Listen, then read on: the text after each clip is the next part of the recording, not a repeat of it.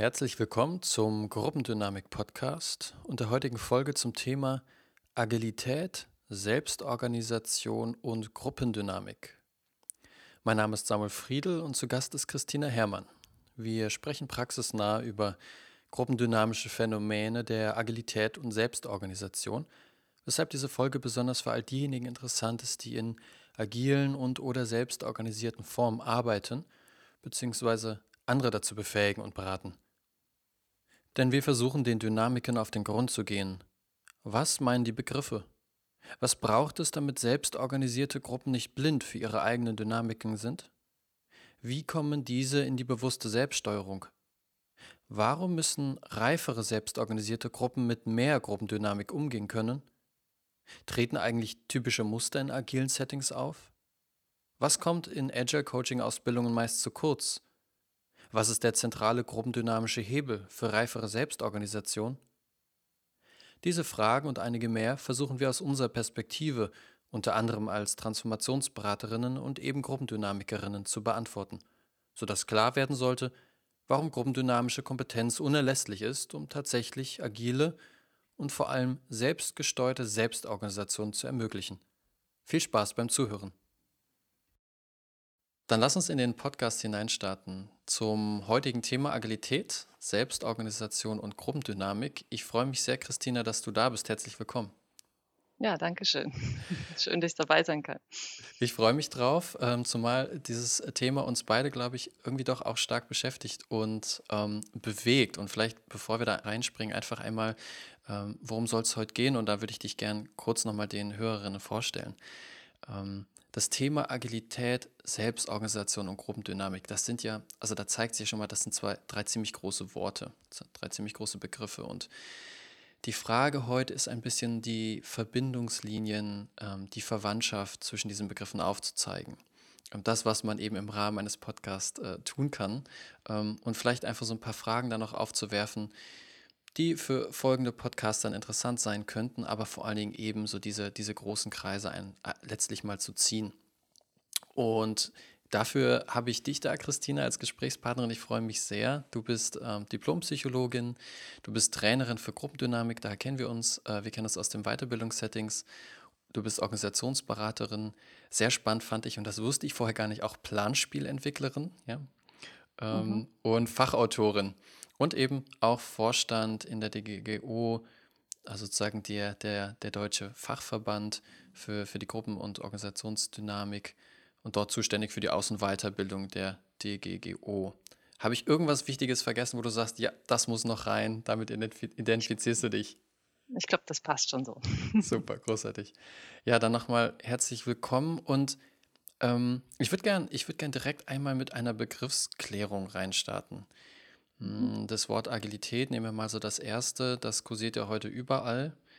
Hm, mir fällt immer wieder auf, meist verstehe ich gar nicht so ganz genau, was, was meint der oder diejenige eigentlich damit. Was verbindest du denn mit Agilität? Mhm.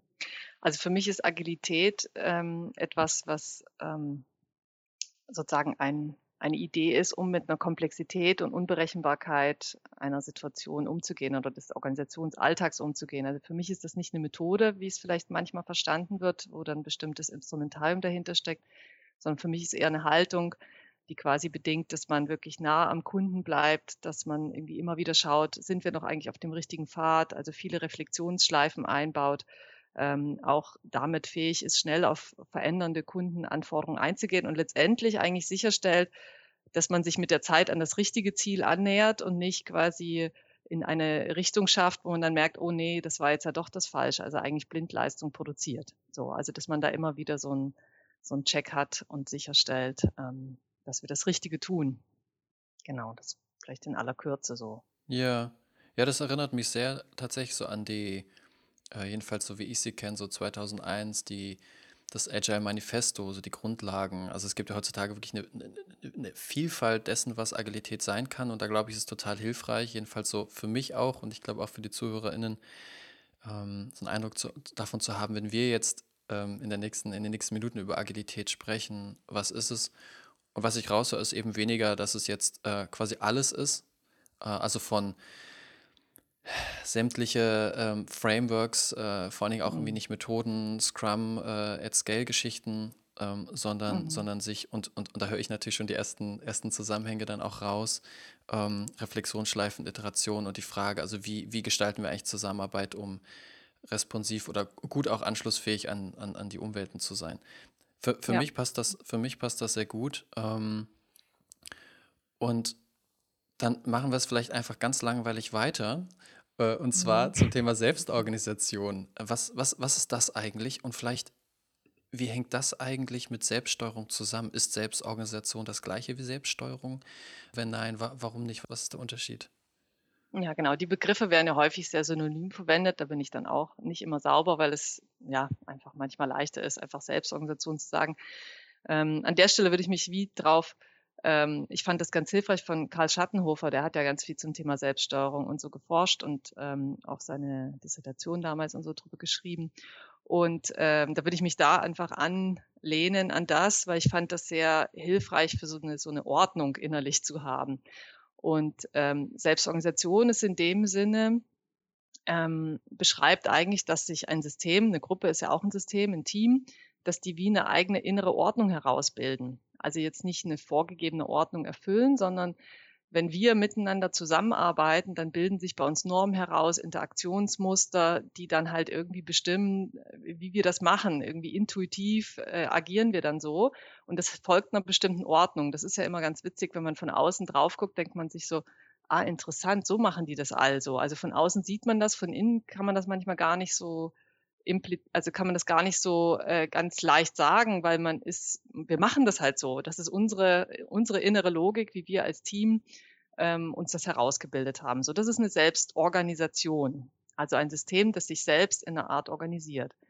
Und Selbststeuerung ähm, ist sozusagen die, der Versuch der Steuerung der Selbstorganisation, also Einfluss darauf zu nehmen, also dass wir uns irgendwie regulieren, dass wir zum Beispiel hinterfragen, ob das denn wirklich sinnvoll ist, ähm, dass wir eine bestimmte Norm haben, die uns eigentlich immer wieder so, äh, dass wir alles mit allen zum Beispiel absprechen müssen. Das hat dann eine bestimmte Funktion, das stellt sicher, dass alle irgendwie einen, einen guten Platz haben da drin, aber das ist natürlich auch sehr zeitaufwendig und äh, irgendwie hat dann wieder Nachteile. Und wenn zum Beispiel man das anfängt zu hinterfragen, dann ist es ein Versuch der Selbststeuerung. Das bedingt, dass ich mich ähm, reflektieren kann, dass ich das auch in Frage stellen kann innerhalb eines Teams, also dass ich sagen kann, ist das eigentlich sinnvoll? Wollen wir das eigentlich weiter so? Und traue ich mich das in dem Team anzusprechen oder denke ich, oh nein, das ist ja schon so ein Tabu, wenn ich das anspreche, das geht ja gar nicht. Also so, das sind dann die, das sind dann die Fragen, die damit dahinter stecken und man könnte sagen, von außen ist eigentlich die Begrenzung der Selbststeuerung gegeben durch den Rahmen, also wie viel Freiheit habe ich eigentlich überhaupt? Also wie viel Raum, Zeit, Budget, ähm, irgendwie auch von der Aufgabe her darf ich, wie, inwieweit kann ich das Ziel selber regeln? Also da gibt es sozusagen, ist es von außen was festgelegt, ähm, wie viel Selbststeuerung eigentlich geht.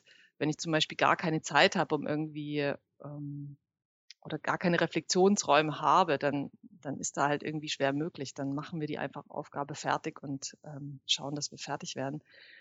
Und ähm, nach innen ist die Begrenzung aber die Reflexivität. Also inwieweit sind wir fähig, Dinge zu hinterfragen in uns und auf welchen Ebenen. Und ähm, ein Team, das ganz viel Raum und Zeit hat äh, und irgendwie auch Budget und so, aber nach innen nicht fähig ist, Dinge zu hinterfragen, auch was zu riskieren, den Mut zu haben, auch mal Mitglieder untereinander zu sagen, hey, das gefällt mir nicht so, wie du das machst, ich würde gerne in Zukunft eine andere Art und Weise finden. Wenn der Mut nicht da ist, dann ist letztendlich das Team auch dazu verbannt, immer in derselben Ordnung zu bleiben. Also dann können die sich da an der Stelle nicht selbst steuern, sondern ähm, haben irgendwie eine innere Selbstorganisation, aber das muss nicht unbedingt äh, vielleicht die produktivste sein. Oder wenn die Anforderungen zum Beispiel wechseln, kann es sein, dass eine Form, die wir bisher hatten, ein Interaktionsmuster, was uns bisher gut geholfen hat, da durchzukommen, und plötzlich ändert die Anforderung und wir müssen mitkriegen, dass wir da jetzt nicht an der Stelle weiterkommen, sondern dass wir jetzt wieder was wechseln müssten. Und das bedingt eben die Reflexivität.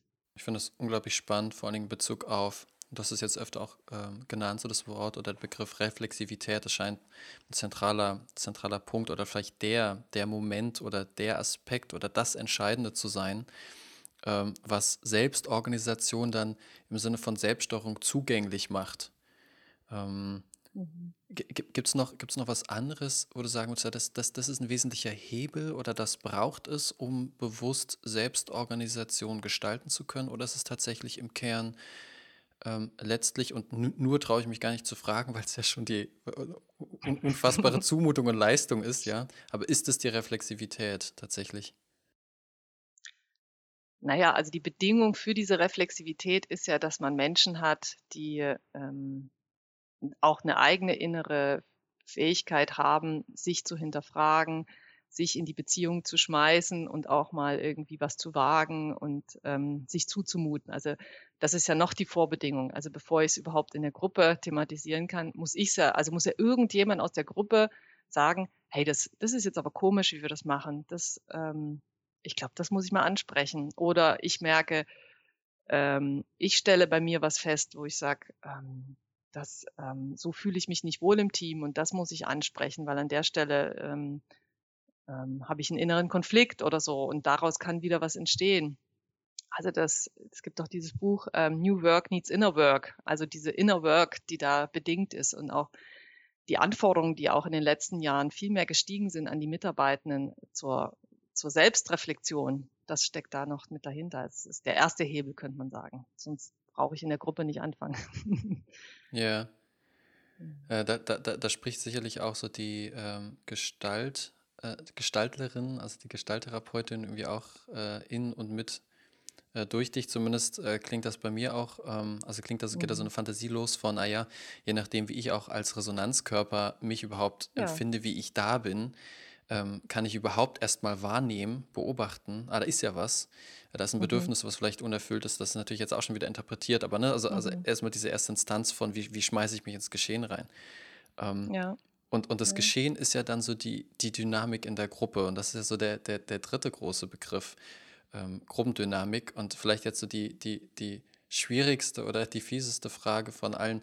Ja, Gruppendynamik, was, ich meine, wir haben, also wir haben in dem Podcast schon verschiedenste Folgen gehabt und irgendwie Gruppendynamik als Phänomen, als Verfahren, vielleicht auch als Sozialtheorie versucht zu begreifen, jedenfalls immer so annähernd.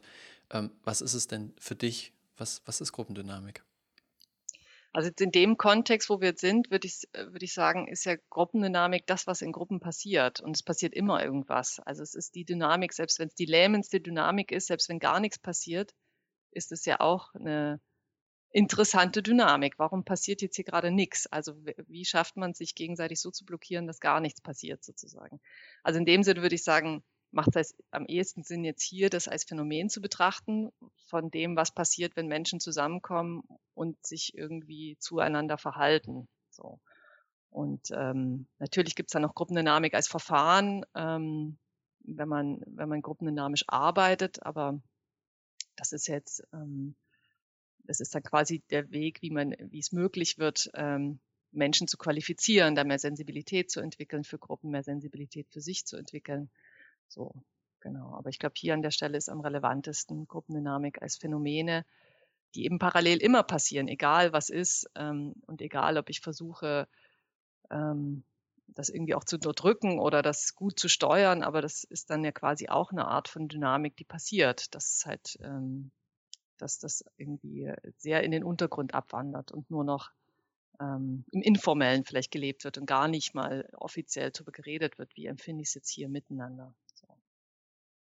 Und die Frage ist, vielleicht das noch als Ergänzung, man kann, glaube ich, ähm, Teams auch darin unterscheiden oder Organisationen, wie viel von dieser, ähm, von diesem Fokus auf, auf, wie schauen wir auf die Phänomene, wie viel davon ist in der Organisation erlaubt? Also ist das irgendwie so, ähm, wir machen das ganz regelmäßig, weil wir es sinnvoll finden und weil wir quasi zum Beispiel immer wieder überprüfen wollen, wo stehen wir miteinander?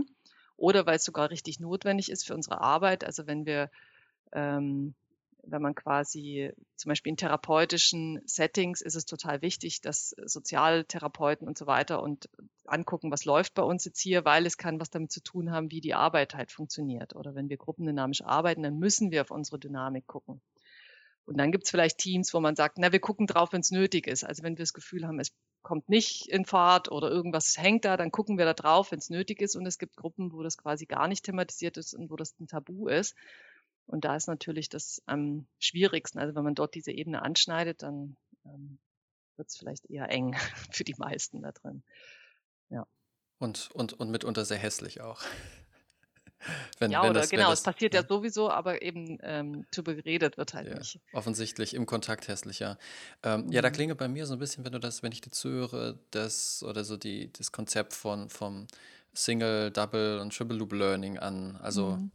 ähm, wie, äh, also was, was machen wir eigentlich gerade? Äh, müssen wir eigentlich eher rechts oder nach links gehen, auf die Sache bezogen? Äh, Wäre dann so der, der Single Loop, das ist ja so, äh, na, auch wenn ich dir zuhöre, das, das ist das Übliche, ich kenne das auch so, das macht man. Ähm, und dann ist so auch die Frage, ne, äh, vorhin musste ich auch nochmal denken an, mh, hm, an die ähm, Retrospektiven. Äh, ist das eigentlich so ein klassischer Raum, in dem dann alles vielleicht mal zusammenkommt? Ne, also Agilität, selbst Organisation und dann vielleicht auch äh, Gruppendynamik im Sinne von, da kann Selbststeuerung draus werden. Ähm, ist, ist das dann eigentlich, ist, ist so eine Retro, je nachdem, wie sie durchgeführt wird, so deiner Erfahrung nach ein, ein, ein sinnvoller oder vielleicht auch so der einzige Raum, der, der so in agilen Settings zur Verfügung steht, um überhaupt zu schauen, wie arbeiten wir zusammen, also wie machen wir es und sogar vielleicht so auf, auf dritter Ebene, was passiert denn eigentlich mit den Normen, wenn wir über die Norm oder den Tabus, wenn wir über die Tabus sprechen? Also ich finde, das wäre quasi mindestens mal der Ort, der dafür zu nutzen wäre. Ich finde, theoretisch müsste ein wirklich selbstgesteuertes, agiles Team auch an anderen Orten ähm, merken, hey Leute, jetzt diskutieren wir ganz lange über den Inhalt. An der Stelle, ähm, da läuft doch was anderes gerade. Hier irgendwie äh, Max und Moritz, ihr habt da jetzt gerade eine Konkurrenz am Laufen. Jetzt lasst mal hier irgendwie, können wir jetzt mal gucken, was ist denn da los bei euch oder worum, worum konkurriert ihr hier? Also das, also sagen, ich finde ein in gewissen Art könnte es auch ein, ein, reifes Team, könnte dann auch mal ebenso, by the way, solche Sachen ansprechen und dann gucken sich Max und Moritz vielleicht an und sagen, ja, das stimmt. Und dann können wir auch wieder normal zur Tagesordnung übergehen oder so. Also das wäre quasi der Idealzustand, dass man so Phänomene mal kurz beleuchtet und die Leute dann merken, ja gut, okay, na gut, jetzt kann ich mein Ego wieder zurücknehmen oder so. Ähm, aber das bedingt schon, dass zum Beispiel Max und Moritz schon ein paar Mal drüber geredet haben, wie das mit ihrer Konkurrenz ist. Man schon ein paar Mal in der Gruppe gemerkt hat, äh, das verhakt sich immer wieder. Ähm, also, dass sie das schon wie gut geklärt haben und dann kann man es nur noch sozusagen antuschieren und dann ist das irgendwie für alle klar, worum es hier geht und dass wir das jetzt auch lassen können. Ähm, und aber mindestens die Retro wäre der Ort, wo man sowas äh, wirklich ähm, thematisieren sollte. Und was ich häufig erlebe, ähm, wenn man dass die Retros eben doch sehr technisiert durchstrukturiert sind nach bestimmten Fragerastern. Das ist auch, wenn ich mich mit den sagen wir, Agilisten oder so austausche, dann sagen, ja, dann sag mal als Gruppendynamik ran, welche Frageformen, also welche drei Fragen muss ich stellen, damit man halt irgendwie da möglichst alles rauskriegt und so. Und dann denke ich, naja, es sind nicht die Fragen. Also es geht jetzt nicht darum, ob ich frage, wie geht's euch oder so. Das ist irgendwie, oder was ist passiert, oder es ist nicht die Frageform, die du stellst, sondern ähm, der Raum, den du anbietest, also wie viel Raum bietest du an, dass die wirklich das Gefühl haben, ich kann hier auch einen Konflikt auf den Tisch bringen ähm, und ich bin damit gehalten und wir klären das äh, und ich muss nicht befürchten, dass das Team mir auseinanderfliegt. Das ist ja immer die Angst, das ist ja nicht, dass die Leute ähm, also die wollen ja quasi was Positives, auch wenn sie was nicht ansprechen und dass sie befürchten, dass, dass die Beziehungen so kippen, dass das halt äh, unsere Arbeitsfähigkeit vielleicht total davon beeinträchtigt ist und dann schränken sie sich ein. Und es passiert genau das Gegenteil von dem, was eigentlich in der Retro gewünscht ist, nämlich dass man da Sachen auf den Tisch bringt und dafür Lösungen findet und auch Klärungen herbeiführt, ähm, in welchen Räumen auch immer. Das muss ja nicht währenddessen passieren. Das, ähm, da kann man ja dann sagen, okay, da reden wir dann und dann drüber und dann nehmen wir uns dann Zeit, einen halben Tag und diskutieren das dann. Und ich höre dann immer wieder von Coaches, die sagen, ja, und dann, und dann einzeln kriege ich das zurückgemeldet. Ähm, also dann, dann sagen die mir, ähm, mit dem kann man gar nicht zusammenarbeiten oder so. Aber in der Gruppe sagen die nichts. Da sagen die dann besser, ich fahre dir nicht an Karren, du fährst mir nicht an Karren und dann reden wir doch lieber sehr sachlich.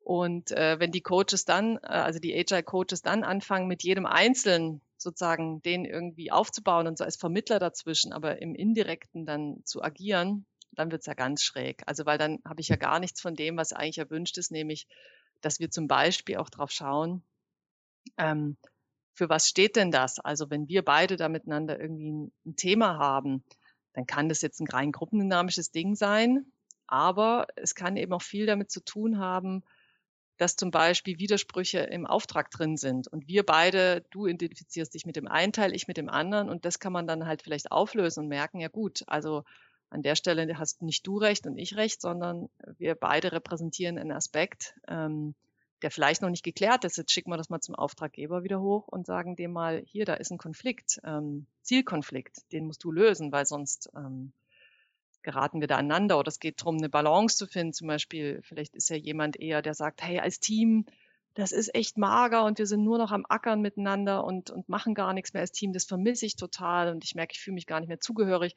Das ist total wichtig, dass jemand das mal artikuliert, weil diese Person ist dann der Vertreter vielleicht dafür und spricht das mal aus, aber allen anderen geht es ein Stück weit auch so. Aber einer Person geht es eben am stärksten so. Ähm, oder eben eine andere Person, die sagt, hey, also wir reden hier die ganze Zeit immer darum, wie es uns geht und so, ich will mal auch wieder was schaffen.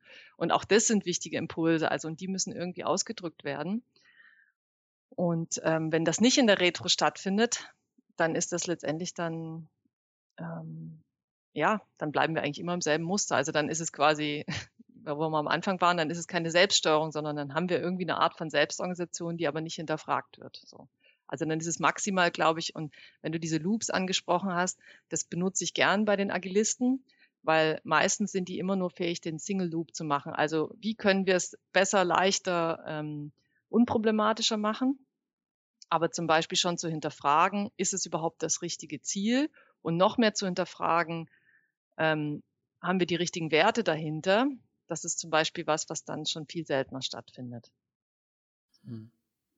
Ja, und, und ähm, allein, also wenn ich dir jetzt, wenn ich versuche, mal das, was ich an Erfahrung oder Wissen auch über Gruppendynamik und so diese Kontexte habe, mal beiseite zu lassen ähm, und versuche, was natürlich unmöglich ist, aber so als Experiment dir zuzuhören, da merke ich schon, wow, das, das, das löst auch ein Stück weit Stress aus. Ne? Du hast einen Idealzustand ähm, gezeichnet, in dem ich dann mal eben äh, auf unterschiedlichsten Ebenen mit anderen Menschen, von denen ich mhm. mit abhängig bin, wo es vielleicht Rollenumkleiden oder Kleiden gibt, die mir gefallen oder nicht gefallen, ähm, tatsächlich solche Themen verhandelt. Du hast es klar als Idealzustand auch markiert.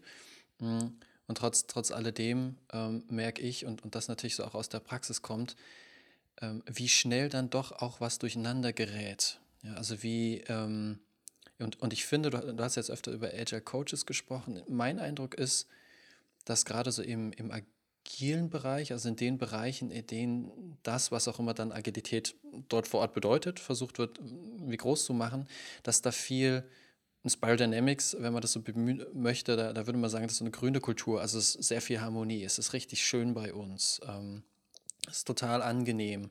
Ähm, wir haben eigentlich keine Konflikte, wir haben eigentlich keinen Streit. Ja, und du, und, du, mhm. und, und, du, du, du lachst schon so.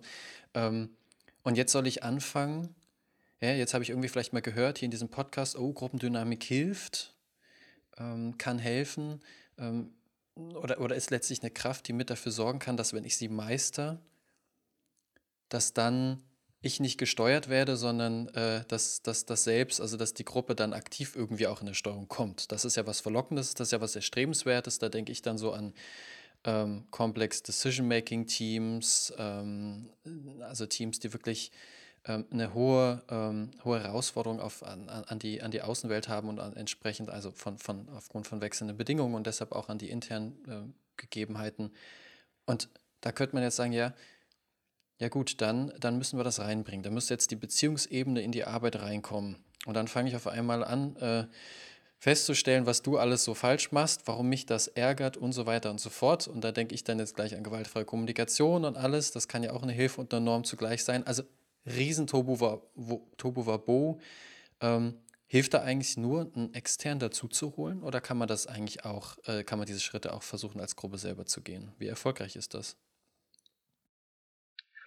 Also ich glaube, jemand, der irgendwie von extern entsprechend Inputs hat und eine gute Position im Team, sage ich mal. Also muss ja schon irgendwie, es gibt ja, auch wenn die Teams gleich irgendwie, also ohne Hierarchie sind, gibt es ja trotzdem Leute, die vielleicht informell mehr Einfluss haben. Und ich glaube, so jemand könnte schon sagen, hier Leute, ich habe das Gefühl, da müssten wir mal drüber gucken. Oder schon einfach nur, wenn einer wirklich ganz klar sein Bedürfnis artikuliert und sagt, ich will da wirklich irgendwie da drauf schauen, kann es natürlich sein, dass erstmal die selbststeuernden oder die selbstorganisierenden Kräfte sagen, nein, nein, nein, jetzt zerstören nicht unseren Frieden, den haben wir doch hier. Und wenn aber jemand sagt, aber ich habe da was, dann kann man eigentlich fast nicht mehr zurück. Also du, dann ist es ja schon ausgesprochen und dann können wir das nur angucken. Ähm, und, und selbst wenn man das halt quasi dann nicht anguckt, dann ist es irgendwie auch schon eine Intervention. Ähm, wobei ich jetzt nicht unbedingt sagen muss, dass es immer, wenn es auf die Beziehungsebene geht, immer stressig sein muss. Also ich erlebe auch Teams, wo ich so denke, aber denen läuft's gut und mein, das, was ich so spüre an Vibes oder Spirit, denke ich, ah ja, die machen das auch irgendwie gut.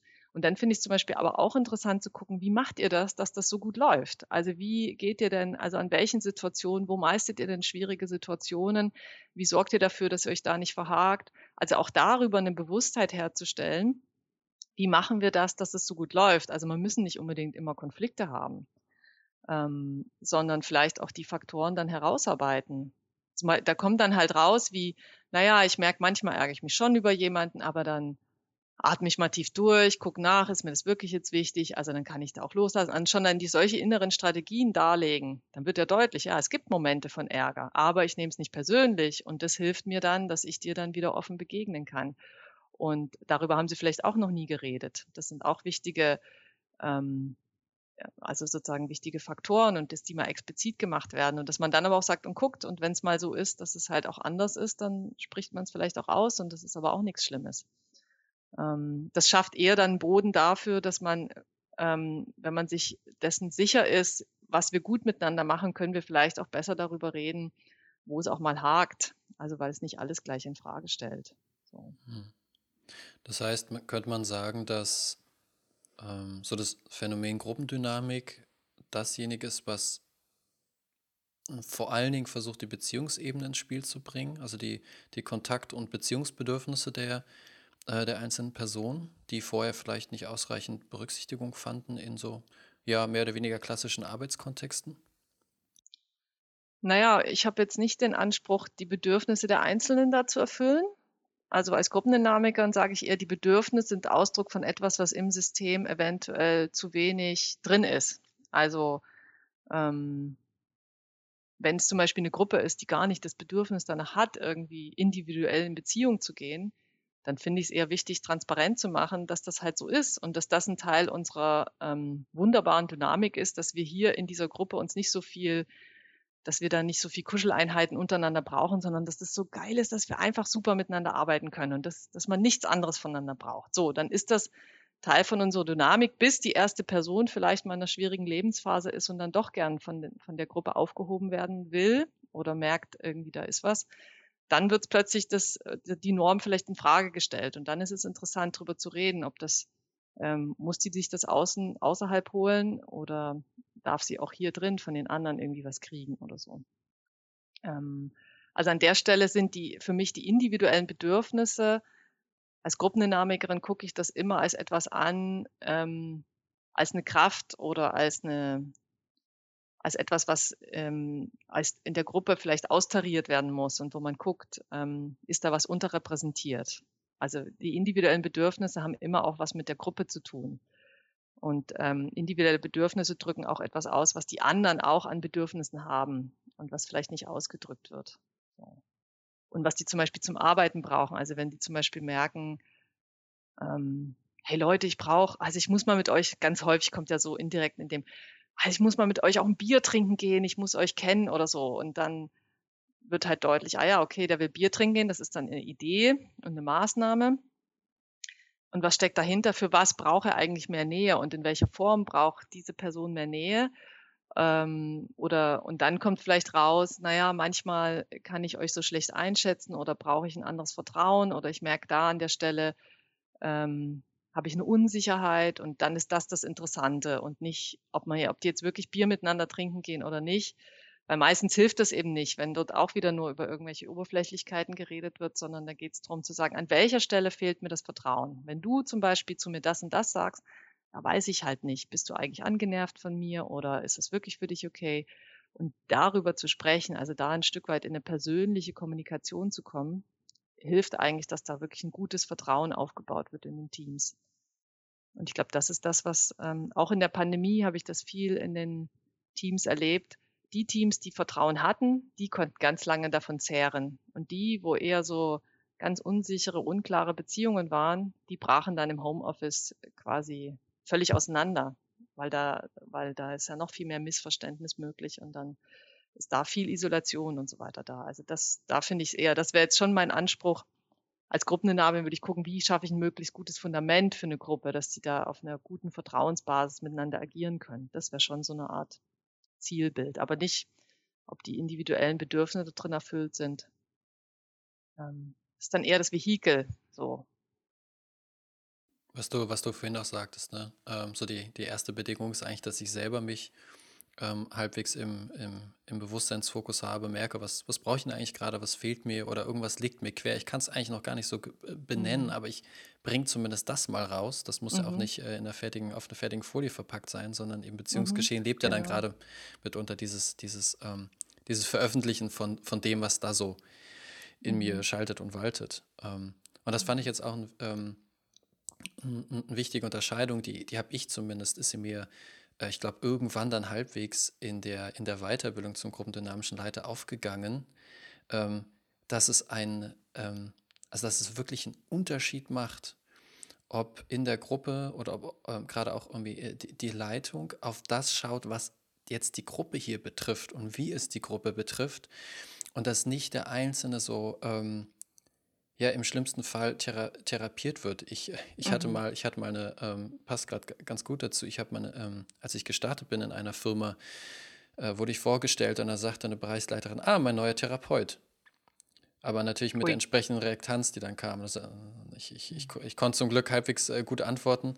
Ähm, aber da, da habe ich schon gemerkt, wie, wie, wie das Feld auch besetzt ist. Und das finde ich ist eine, also da, da bietet die Gruppendynamik richtig was ähm, nämlich so eine Entpsychologisierung. Also du bist falsch, du darfst hier eigentlich nicht, du, ähm, ähm, du bist zu anstrengend, weil du immer die Themen ansprichst, ja? sondern zu gucken, ah ja, welche Funktion hat denn das gerade für die Gruppe? Mhm. Ähm, Finde ich, ein, mhm. Äh, find ich einen ganz, ganz, ganz spannenden und wichtigen Aspekt, weil da natürlich dann auch so die Frage auftritt, ähm, also wenn, wenn wir das so anschauen können, dann kann es ja richtig, richtig fruchtbar werden, beziehungsweise dann stoßen wir ja wahrscheinlich auf so so, so, so, typische Geschichten, so Dinge, die, die uns jetzt als Team, die uns jetzt als Gruppe, was es dann auch immer sein mag, so, die so typischerweise auftauchen. Da sprachst du öfter schon Muster an. Hast du mhm. den Eindruck, dass, oder, oder gibt es so bestimmte Muster, typische Probleme, die immer wieder in agilen Settings auftreten, die, die vielleicht dann auch eine gruppendynamische Kenntnis äh, gut nötig hätten? Erlebst du da eine, ja, erlebst du da Muster, Muster von Mustern quasi? Muster von Mustern. Ähm, also letztendlich ist ja jede Gruppe oder jedes Team unterschiedlich. Ähm, da lohnt es sich immer hinzugucken. Ähm, mir ist jetzt gerade noch ein Gedanke gekommen, den mag ich vielleicht noch sagen. Man lernt immer am meisten über das, was in solchen Gruppen gilt, an den Leuten, die eher am Rande stehen. Also an sozusagen, also die repräsentieren quasi das, was eigentlich, also wenn man so merkt, ah, das ist so ein bisschen das Schmuddelkind oder irgendwie derjenige, der immer so ein bisschen ähm, Kontra gibt oder so, dann ist es so spannend, weil die meistens die Antinorm repräsentieren. Und an denen kann ich dann sehen, aha, also wenn der so oder die so reagiert, heißt das, hier in der Gruppe gilt völlige Harmonie oder irgendwie so. Oder wie wird zum Beispiel damit umgegangen? Wird so eine Person, die so eine eher kritische Meinung hat, irgendwie halb ausgeschlossen oder ähm, wird es aufgenommen und wie wird damit umgegangen? Also da, da kann ich ganz viel über Gruppen daran sehen, wie mit den Leuten umgegangen sind, die eher ein bisschen randständig sind. So. Ähm, Darf ich da direkt mein, meine Frage kurz ja? über Bord werfen und, und, und dort einsteigen? Ähm, ja. Weil da, ähm, da kommt für mich so, so die, die, die Frage auf, ja, welchen Sinn hat es denn überhaupt, ähm, das, was sozusagen die Einzelnen an, an mehr oder weniger bewusst an Bedürfnissen dann darstellen, also im Sinne von, äh, ach, ihr könnt mich mal, ich darf hier eh nie mitsprechen, ja, ähm, und so weiter mhm. und so mhm. fort. Ähm, welchen Sinn hat das denn überhaupt für die Gruppe, für die Organisation, das weiter zu untersuchen? Ja, die repräsentieren so die blinden Flecken. Also wenn ich es jetzt mal, ich könnte das jetzt, das finde ich jetzt im Spannend mit dem Therapeutischen. Als Therapeut könnte ich ja jetzt gucken und sagen, ah, was ist jetzt das individuelle Thema dieser Person? Ah, die hat es schwierig mit Zugehörigkeit, sich Normen anzupassen. Jetzt schaue ich mal, was brauchst du lieber irgendwas, um halt hier besser irgendwie dich angliedern zu können. Das wäre jetzt der therapeutische Weg vielleicht, oder zu gucken, wo hast du das mal erlebt, dass du ausgeschlossen wurdest und so. Das ist aber an der Stelle, finde ich, in so einem Arbeitsteam nicht relevant. Das kann sich die Person in einem therapeutischen Setting oder mit ihrem persönlichen Coach oder sonst wo angucken. Hier für die Gruppe finde ich interessant, ähm, eben, wie, also letztendlich gehe ich ja immer davon aus, dass die Person irgendwie fachlich äh, irgendwie notwendig ist oder irgendwie, also sonst wäre die ja nicht im Team. Also das heißt, die bringt ja irgendwie eine Kompetenz mit, die es zu integrieren gilt. Und ähm, und dann könnte man schauen, je nachdem, wie sehr der Ausschluss ist, und zu gucken, aha, ähm, wie findet hier zum Beispiel eine Integration oder eine Nicht-Integration statt und woran macht sich das fest? Ähm, versuche mal gerade ein Beispiel zu finden. Also genau, das ist zum Beispiel typisch Agilisten, die sind ja alle vorwärts gewandt, wir wollen und wir sind die, die neue Welt und so, also sozusagen alle total positiv und was ist denn da so ein Kritiker drin ist und sagt, ah Leute, ich finde, das ist jetzt gerade alles ein bisschen zu schnell, ähm, ich ähm, weiß auch gar nicht, ist das jetzt wirklich so das Neueste und Tollste oder so, also irgendjemand, der so ein bisschen kritisch ist. Und ähm, und ich finde, der könnte auch eine gute Bremse sein, weil vielleicht wird wirklich dabei was über, überdeckt. Also zum Beispiel ein Muster von Mustern ist, dass die Agilisten sich wahnsinnig für feiern, dass sie jetzt ganz äh, wahnsinnig New Work machen, aber eigentlich ähm, zum Teil nur die eine Methode durch eine andere ersetzen, weil sie eben nicht an die Dynamik rangehen. Also dann habe ich jetzt agile, agile Methodik, aber, aber die Teamstruktur ist genau dieselbe. Und die, die sind trotzdem irgendwie ein Stück weit ähm, in so einer Abhängigkeit und dann sind sie jetzt vom Scrum Master abhängig und nicht mehr von den Linienvorgesetzten und warten halt darauf, was der vielleicht irgendwie möglicherweise sagt und je nachdem, wie, wie so ein Scrum Master ausgebildet ist, aber ich meine, ich kann auch Scrum Master werden an zwei Tagen. Ich meine, da ist jetzt, ähm, da ist jetzt nicht ein Wahnsinns-Mindshift passiert in den zwei Tagen und die Gefahr ist immer wieder hoch, dass ich in, in so hierarchisches Denken reinfalle und sage, wenn die Leute sagen, sie wollen jetzt mal Klartext haben, dann sage ich denen, was ich denke oder so. Und, ähm, und, und diese Zumutung zum Beispiel, die zurückzustoßen und sagen, naja, also das ist auch ein Stück weit unser gemeinsames Thema hier. Wenn einer am Rande ist, dann hat das mit allen was zu tun, nicht nur mit der einen Person. Und was, wofür steht das denn hier? Ähm, ist das denn überhaupt erlaubt, dass man auch sagt, ich fühle mich an der Belastungsgrenze oder mir geht das hier alles zu schnell, ich finde, wir reden nicht gut genug über die Themen.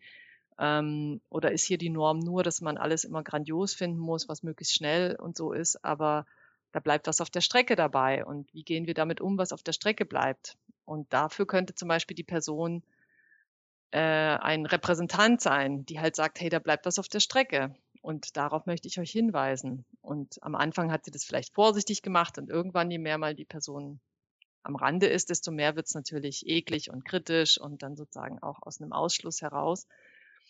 Und das zu integrieren, also zum Beispiel der Person damit einen berechtigten Platz zu geben, wenn ich jetzt in der Moderation bin, das kann ich natürlich von extern viel besser.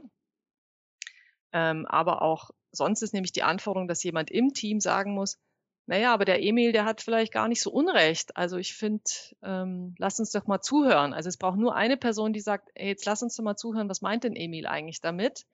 Was übergehen wir denn? Ähm, schon das allein reicht, dass eine, dass eine Person sich zu den anderen stellt. Ähm, und dann können die anderen gar nicht anders als vielleicht dahin hören. Solche Sachen. Ähm, und das ist eine hohe Kompetenz, weil wenn wir davon ausgehen, dass es so Machtstrukturen auch in informellen Teams gibt, heißt das, die Person würde eventuell dem Leader, der jetzt vielleicht oder der Leaderin, die halt sagt, so, wir müssen jetzt mal schneller und äh, fertig werden und jetzt nicht hier so uns aufhängen an irgendwelchen Kritikern, und wenn die sagt, nee, aber lass uns mal hören, was der Emil zu sagen hat, dann ähm, kann das sein, dass die da in einem Loyalitätskonflikt ist zwischen den beiden.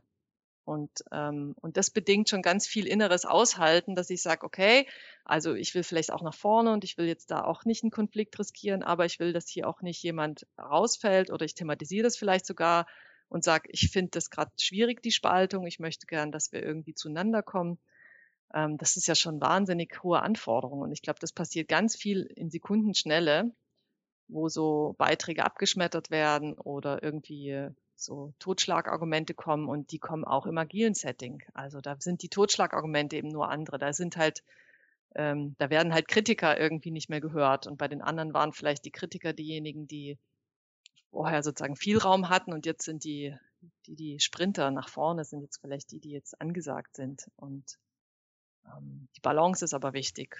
Ja, ja mir scheint manchmal, ähm, oder poppt so die These auf, dass je höher der Reifegrad, du hast ja vorhin auch von, vom Ideal gesprochen, so je höher der Reifegrad von Selbstorganisation ist, ähm, desto mehr, mal salopp gesagt, knallt auch die Gruppendynamik rein. Beziehungsweise desto mehr lohnt es sich, dort dorthin zu schauen. Also wenn wir, ähm, wenn wir ähm, Selbstorganisa Selbstorganisation wird ja auch gerne gleichgesetzt mit, äh, das ist jetzt irgendwie auch was ganz Klares. Äh, wir hatten zuletzt Fritz, Fritz B. Simon als sozusagen so die systemische Perspektive mal so stellvertretend eingeladen, wo irgendwie auch klar ist, naja, Selbstorganisation ist zumindest aus der Perspektive erst einmal alles, also auch Linienorganisation, da ist auch etwas, was mhm. sie selber organisiert, halt in dieser Form oder in Matrix, was auch immer. Ähm, aber wenn wir dann von diesen äh, Manager-led, also du darfst höchstens bestimmen, was du machst, über Self-Manage. Ich bestimme, was ich mache und welche mhm. Ressourcen ich dazu wie einbringen kann. Ähm, ich glaube, das ist ja von, von, von Hackman das Modell, wenn ich, wenn, wenn ich mich ganz irre. Und dann weitergehe so zu Self-Designing. Ähm, wir dürfen auch die, die richtigen Leute oder die Rollen, die es dazu braucht, besetzen, bis, bis so zur letzten Stufe in dem Modell zumindest zu ähm, äh, Self-Governing, also auch wozu wir das machen oder die Ziele setzen, also so Gründerteams. Ähm, wenn ich mich versuche so zurückzuerinnern, äh, wann hatte ich mal welche Erfahrung, äh, da, da, da, muss ich schon klar für mich das Fazit ziehen, ja, je mehr Selbstorganisation, also je höher der Reifegrad, desto mehr Ebenen waren da auch im Geschäft und desto stärker waren wir da irgendwie auch im, im, im Geschäft. Mhm. Ähm, mhm. Höre ich das so auch richtig raus? Ja, ich glaube, dass, also der wesentliche Punkt zwischen Hierarchie und wenn ich dann auf selbstgesteuerte Teams gehe, ist ja, dass ähm, die Machtverhältnisse nicht mehr so geklärt sind. Und das ist das Erste, was aufpoppt. Also wenn eine Linienvorgesetzte nicht mehr sagt, so machen wir das oder so nicht oder wer ist hier irgendwie, ich verteile die Rollen und Aufgaben, dann heißt das ja, ich habe plötzlich die Freiheit und da entsteht auch ein Machtvakuum. Wer entscheidet dann? Und dann ist es natürlich, vorher waren wir alle gedeckelt, jetzt sind wir nicht mehr gedeckelt und dann sitzt da vielleicht ein Samuel und eine Christina und beide haben irgendwie die Idee, ja, ja, ich kann schon mal gerne noch sagen, wo es lang geht. Und jetzt kommen wir dahin und plötzlich haben wir einen Konflikt miteinander, den wir vorher nie hatten, weil vorher war halt immer Chefin oder Chef, die gesagt hat, wie es geht, und dann haben wir uns zur Not untergeordnet. Und jetzt plötzlich hängen wir da drin. Und ich finde, der Samuel will das so machen, ich will es aber anders machen. Und jetzt müssen wir das klären. Und dann gibt es noch vier andere Teammitglieder, die halt denken, oh mein Gott, die beiden schon wieder ähm, so. Ähm, oder vielleicht gibt es noch ein drittes, der irgendwie auch noch so einen Führungsanspruch hat oder eine Idee hat. Und ähm, jetzt müssen wir uns damit auseinandersetzen und werden damit auch ein Stück weit allein gelassen. Und dann sind wir in der Gruppendynamik drin. Und häufig ist es dann aber auch so, dass zum Beispiel das Ziel, was du verfolgst und das Ziel, was ich verfolge und vielleicht noch jemand Drittes, da könnte man jetzt sagen, sind das jetzt unsere Egoismen? Vielleicht, aber es gibt ja auch den Teil, wo du vielleicht den Aspekt im Vordergrund siehst, ich einen anderen Aspekt. Und das heißt, ähm, die Zielkonflikte, die vorher eine Führungskraft in sich ausmachen musste und sagen musste, naja, alle Aspekte betrachten, glaube ich, fokussiere ich darauf und da fällt was runter. Und plötzlich haben wir diesen Konflikt im Team und der kann sich ähm, in drei verschiedenen Positionen äh, manifestieren. Und wir haben plötzlich einen Konflikt miteinander, obwohl wir grundsätzlich sogar ähm, jeweils für die andere Partei auch zu haben wären, aber wir nicht wollen, dass das untergeht und wir agieren das aus. Und ähm, und das ist, glaube ich, auch das Produktive daran, also dass man eben gewisse Spannungsfelder nach unten runter gibt und das Team sich damit beschäftigt und dann eine bessere Lösung findet als eine Führungskraft, die das alleine entscheidet. Ähm, weil, also sozusagen, man gibt ja damit auch die ganze Komplexität runter ähm, und die Anforderungen auch runter dazu zu verhalten. Und insofern wenn ich, wenn das entsteht, ist es, habe ich einfach, ähm, habe ich einfach mehr Konflikte oder Auseinandersetzungen oder Bedürfnisse, die dann halt ähm, zu, also zu, zu, zu integrieren sind. Und Bedürfnisse meine ich jetzt äh, eher so im Sinne von, die mit den Anforderungen auch damit zusammenhängen. Und ähm, und insofern ist das eigentlich nicht möglich. Und das, was du mit den Ebenen, das finde ich, ist tatsächlich dann die Kompetenz, schaffen wir es in der richtigen Diskussion, die richtige Ebene zu finden. Also sind wir fähig zu einem Ebenenwechsel.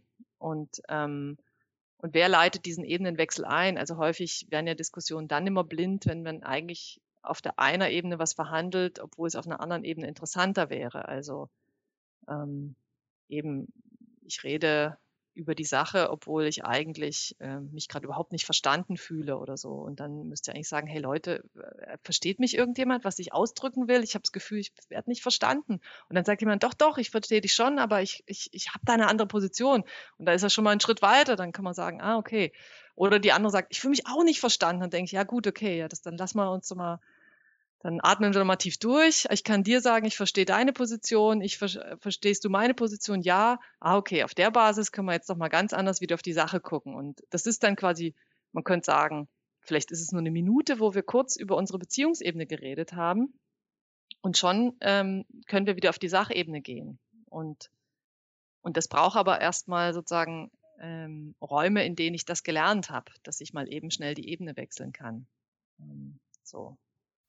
Mhm. Und, ja, und was ich, was ich auch rausgehört habe, war ähm, so, so ein, ähm, also das Gegenbeispiel oder die Erklärung dafür, dass der Spruch keine Hierarchien ähm, auch nicht so ganz zustimmt, äh, zutrifft. Ne? Also formale und informale, das, das, das, das weiß man ja so mittlerweile, aber das, das lese ich halt auch immer wieder, also nieder mit, mit äh, Hierarchien und Autoritäten, also auch so ein kann ich auch ganz, ganz selbstkritisch. Ja. Also ich, ich bin halt auch keiner, der, der sich gern sagen lässt, vor allem mit einer To-Do-Liste, ähm, was ich dann zu tun habe. Dann kommen dann bestimmte, ne, da könnte man jetzt psychologisch raufschauen. Das kriege ich vielleicht halbwegs auf die Kette und halt äh, inklusive aller blinden Flecke.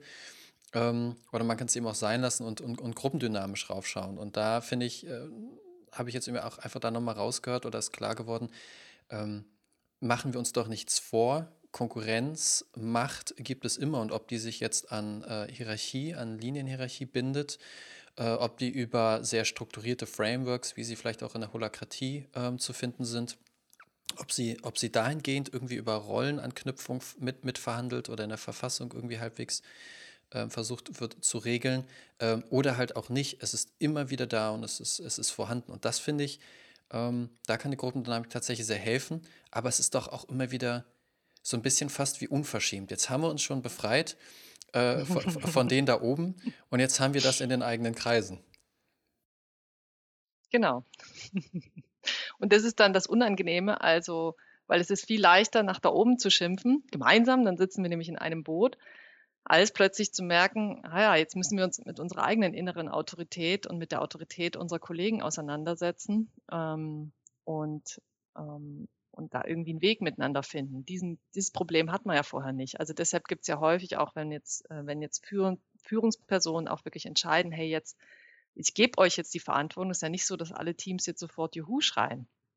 Also die wollen ja mitunter erstmal gar nicht unbedingt die Verantwortung. Es gibt so Teams oder es gibt so Einzelpersonen, die dann sagen, ja, grandios, endlich. Also das ist ja auch die Idee des Ganzen, auch des Gruppendynamischen, des Agilen, dass die Menschen mit ihrem vollen Potenzial sich einbringen können. Das ist ja die Idee. Also deshalb äh, sozusagen möglichst viel Freiheit zu geben und, und idealerweise machst du das, was du am besten kannst und ich das, was ich am besten kann und dann bringen wir das zusammen und dann, und dann entsteht da etwas, was äh, eine Führungskraft vielleicht sonst nicht mit uns hätte erarbeiten können, weil ich mich von sich, also weil ich mich aus meiner eigenen inneren Motivation heraus so richtig reinknie. Und, ähm, und weil ich mich völlig für die Aufgabe selber so auch committed habe und so. Und ähm, darum geht's. Ähm, aber eben, dann, dann kommen wir an all die Themen ran. Warum schnappt die sich jetzt das Thema? Ist die immer das Sonnenschein? Und, ähm, und ich habe dann die unliebsamen Themen, wie viel Wertschätzung kriege ich von den anderen? Also dann ist es halt nicht mehr die Führungsperson, sondern dann brauche ich die Wertschätzung von den Kollegen und Kolleginnen und, und wie machen wir das untereinander? Und das schafft einfach auch ähm, viele andere Themen. Also die Themen, das stimmt schon, die sind nicht weg, die verlagern sich nur irgendwo anders hin. Das ist zu schade, aber auch, das wäre ja, das wäre wirklich einfach gewesen, ja. ja, und was, was ich ja. finde ich auch, äh, was, was irgendwie auch klar wird, ist, ähm, dass man sich nochmal echt zusätzliche Komplexität einlädt. Also es gibt ja dieses Bild von äh, mhm. VUCA sagt man ja heutzutage nicht mehr, weil da ist ja eh schon klar, dass man irgendwie die letzten zehn Jahre verpasst hat. Da, da, da war das dann wie Trend. Aber ja, ähm, unfassbar viele Ebenen, verschiedenste Anforderungen, Geschwindigkeiten, Neues, das alles wird kürzer. Wir, wir, wir kennen diese gebetsmühlenartig äh, wiederholten Zustandsbeschreibungen. Ähm, und, und die möchte ich doch jetzt relativ einfach, am besten skaliert, äh, agil, denen möchte ich begegnen. Ähm, wenn ich das erfolgreich machen will, so würde ich vielleicht mal einen Versuch äh, einer, einer äh, Zusammenfassung wagen von dem, was ich von dir verstanden habe. Wenn man das erfolgreich machen mag, äh, dann gelingt es eben nicht auf der rein technischen, äh, technologischen äh, und vor allen Dingen auch sachlichen Ebene, sondern da müssen wir was anderes einladen, was eben zwischen Menschen stattfindet. Da, da, da wo Menschen sind, menschelt ja so. Das heißt, dann ähm, äh, fällt, fällt Hierarchie weg, einfache Kommunikationswege, äh, vielleicht so fest äh, bisherige Muster, festgefahrene Pfade, Abhängigkeiten. Und da, und da entsteht ja erstmal ein riesengroßes potenzielles Feld an, an, am Schönen und am Hässlichen. Und, und da scheint es mir auch nochmal irgendwie verständlich, warum das Ganze auch so eine unfassbare Transformationsbemühung ist, äh, mhm. äh, weil eben erstmal wirklich ja wie auf ganz neuen Ebenen gelernt werden muss. Was, oh, oh, es zählt auf einmal, äh, dass ich hier ein Bedürfnis habe. Ähm, und wie kriege ich das eigentlich mit dem Organisationszweck und Auftrag oder mit, der, mit dem Gruppenziel mhm. zusammen und überhaupt mit dir, auch Christina als Mensch äh, dann noch und dann wir beide, wir konnten es ja eh schon immer gut oder gar nicht leiden, was hatten das eigentlich mit dem Ganzen zu tun und so weiter und so fort. Mhm. Ähm, da, da kann ich schon verstehen, warum man dann auch wirklich spitze Finger kriegen kann. Ähm, beziehungsweise äh, vielleicht eingeladen ist, in ein in gruppendynamisches Training einmal zu kommen, um so mit Fremden zu üben. Ähm, Gibt es da eigentlich Alternativen zu, als, äh, ja, als so ein gruppendynamisches Training? Das wirklich mal so in, in Dosis zu, mitzubekommen? Das fragst jetzt eine Gruppendynamikerin. Das war eine rhetorische Suggestivfrage, genau. Nee, aber tatsächlich, also das, das ist, ich meine, das, das will man sich ja vielleicht auch nicht unbedingt zumuten, ne? fünf Tage. Ähm, äh, Fritz B. Simon hatte schon gesagt, irgendwie, naja, also die Selbsterfahrung, die, die ist halt auch ein Teil davon. Viel mehr hat ihn dann die Entstehung des sozialen Systems äh, interessiert. Ich muss sagen, bei meinem ersten Training war ich dermaßen mit Kontakt und Beziehung und, und Selbsterfahrung konfrontiert. Äh, da habe ich ganz schön für einen Transfer auch gebraucht. Ähm, da, mhm. da wäre vielleicht nochmal so für die Hörerin interessant, welche, also gibt es Alternativen und wenn ja, was? Kürzere, längere, andere Formate, abgespecktes, intensiviertes? Also dieser Selbsterfahrungsanteil, das ist ja der, wo wir gesagt haben, das ist ja die grundlegende Basis, dass ich überhaupt als Person eine gewisse innere Stabilität und Reife habe, um zum Beispiel in Gruppen stabil zu bleiben und Sachen auch anzusprechen, die mir wichtig sind und so. Und da gibt es natürlich viele Kontexte. Ich kann auch Psychodrama machen, ich kann auch irgendwie therapeutisch Selbsterfahrungskontexte aussuchen, ich kann auch ähm, also, äh, also Selbsterfahrungskontexte gibt es ja viele.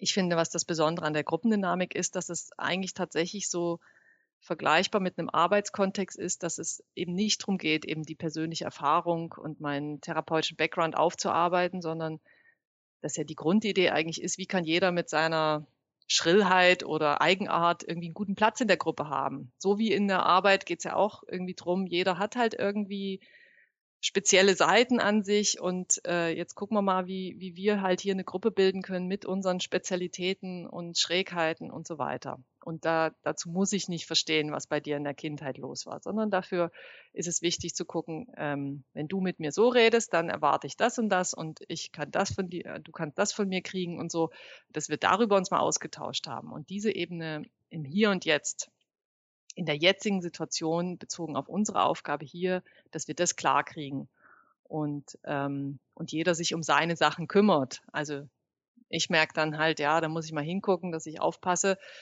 Das erinnert mich halt an früher, aber das ist mein Teil, den gucke ich mir an und, ähm, und den bringe ich dann nicht ständig rein. Und da können mich schon Arbeitskollegen und so antriggern. Ähm, aber das dann auch zu differenzieren. Und da finde ich jetzt im, im expliziten Arbeitskontext, ähm, wo es wirklich um diese Gruppenebene geht, da kenne ich eben nicht viel anderes, weil ich erlebe zum Teil, was ich auch schwierig finde, ist, wenn, wenn dann halt so, was weiß ich, so Kommunikationstrainings sind, die dann auch sehr, sehr persönlich werden und fast schon so therapeutisch. Das finde ich dann irgendwie auch schwierig. Ähm, weil dann kommen die Leute mit so, ich finde, die sind sowieso schon ganz viel damit zugange, dass man so individualistisch drauf guckt, ah, wenn der Samuel halt schwierig ist, ah, der ist ja halt auch schwierig und der hat ja auch das und das ist ja wahrscheinlich auch und das sieht man dem doch schon an und ähm, und so. Also dass das so individuell gemacht wird, das reduziert eben auch eine Komplexität, dass ähm, dass, dass du jetzt in dieser Gruppe vielleicht so agierst, in der anderen so. Und da gibt es natürlich was, was du als Person reinträgst, aber auch etwas, wo du Träger von etwas bist, von einer Funktion in dieser Gruppe. Und diesen Blickwinkel wirklich zu trainieren, dich nicht in deiner Schrägheit anzugucken, sondern dich in deinem Beitrag zu dieser Gruppe anzugucken. Das finde ich ist wirklich was, ähm, was man sehr in, gut in einem gruppendynamischen Kontext machen kann. Ähm, auch eine Art, es ist auch wie ein Umgang mit Unterschiedlichkeiten zu finden, ähm, der dich so lässt, wie du bist und dir trotzdem einen Platz gibt. Das ist eigentlich das. Und ähm, und, und dass man halt wirklich lernt, wie gebe ich Feedback und dass ich Vertrauen drin kriege, ähm, hey, ich kann, ich kann der Gruppe vertrauen.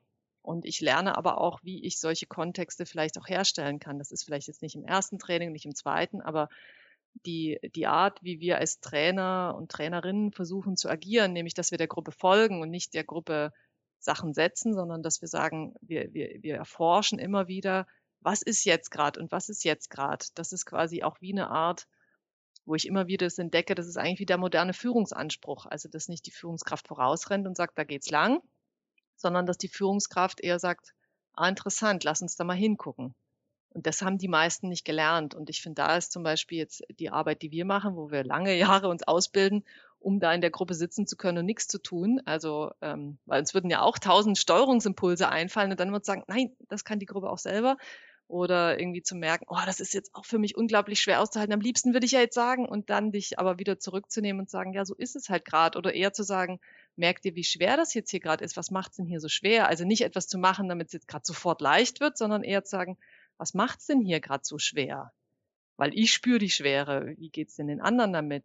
Und das ist halt wie ähm, eine völlig andere Art zu intervenieren. Und ich habe das Gefühl, das ist der moderne Führungsanspruch. Und den kann man da zum Beispiel in diesen, in diesen Trainings durch Abschauen quasi lernen. Also weil ich saß, am Anfang saß ich da mal drin und habe gedacht, oh Gott, oh Gott, wie mache ich das denn jetzt? Und da kam mir natürlich als, ich war ja damals auch schon Trainerin, habe ich dann auch ganz klare Impulse gehabt, was würde ich jetzt machen? Und dann habe ich gedacht, was macht die Trainerin denn da? Das ist doch völlig schräg.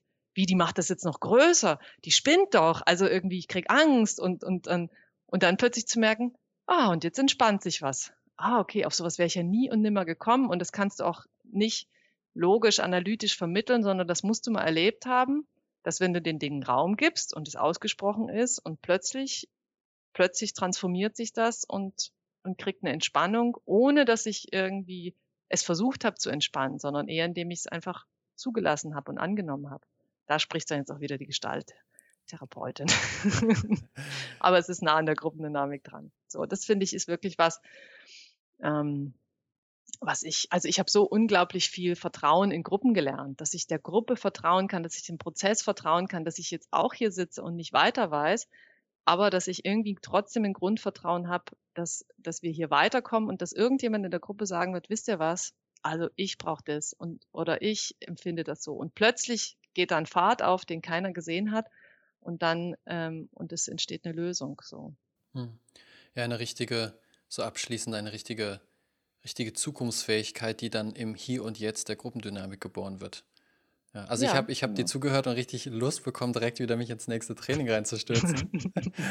ähm, und, und irgendwie auch viele, viele Anregungen mitgenommen ähm, für, für weitere Themen. Also gerade was du auch ansprachst, ähm, ist moderne Führung eigentlich, äh, wie, wie nah, wie verwandt ist sie auch mit der, mit der Art und Weise, wie Leiterin oder Leiter agiert. Ähm, da hast du auch gleich, mhm. gleich, gleich angeregt. Ich habe es mir gleich aufgeschrieben. Vielleicht wird das ja auch ein äh, zukünftiges Thema. Ja, vielleicht mhm. soweit. Ähm, ich würde liebend mhm. gern äh, noch zwei, drei, vielleicht auch vier Stunden mit dir weiter äh, sprechen, aber der, das, das sprengt wahrscheinlich die Geduld, ähm, die Zumutbarkeit für die, für die Hörerin. Insofern bleibt mir zu sagen, vielen Dank, Christina. Es hat mir sehr viel Spaß gemacht. Ja, Und schön. ich wünsche dir alles Gute für die, für die weiteren Herausforderungen, gerade so im agilen Bereich. Und äh, würde mich freuen, wenn wir, wenn wir einmal wieder, vielleicht auch über den Podcast, in ein nächstes Thema oder auch mal tiefer einsteigen. Ja, sehr gern. Danke dir für die Einladung. Ist ja auch immer ganz, ähm, ich merke auch in mir ist es dann belebend, so über die Themen zu reden und auch mit jemandem, der mir vertraut ist. Schön. Danke dir vielmals. Auch dir alles Gute.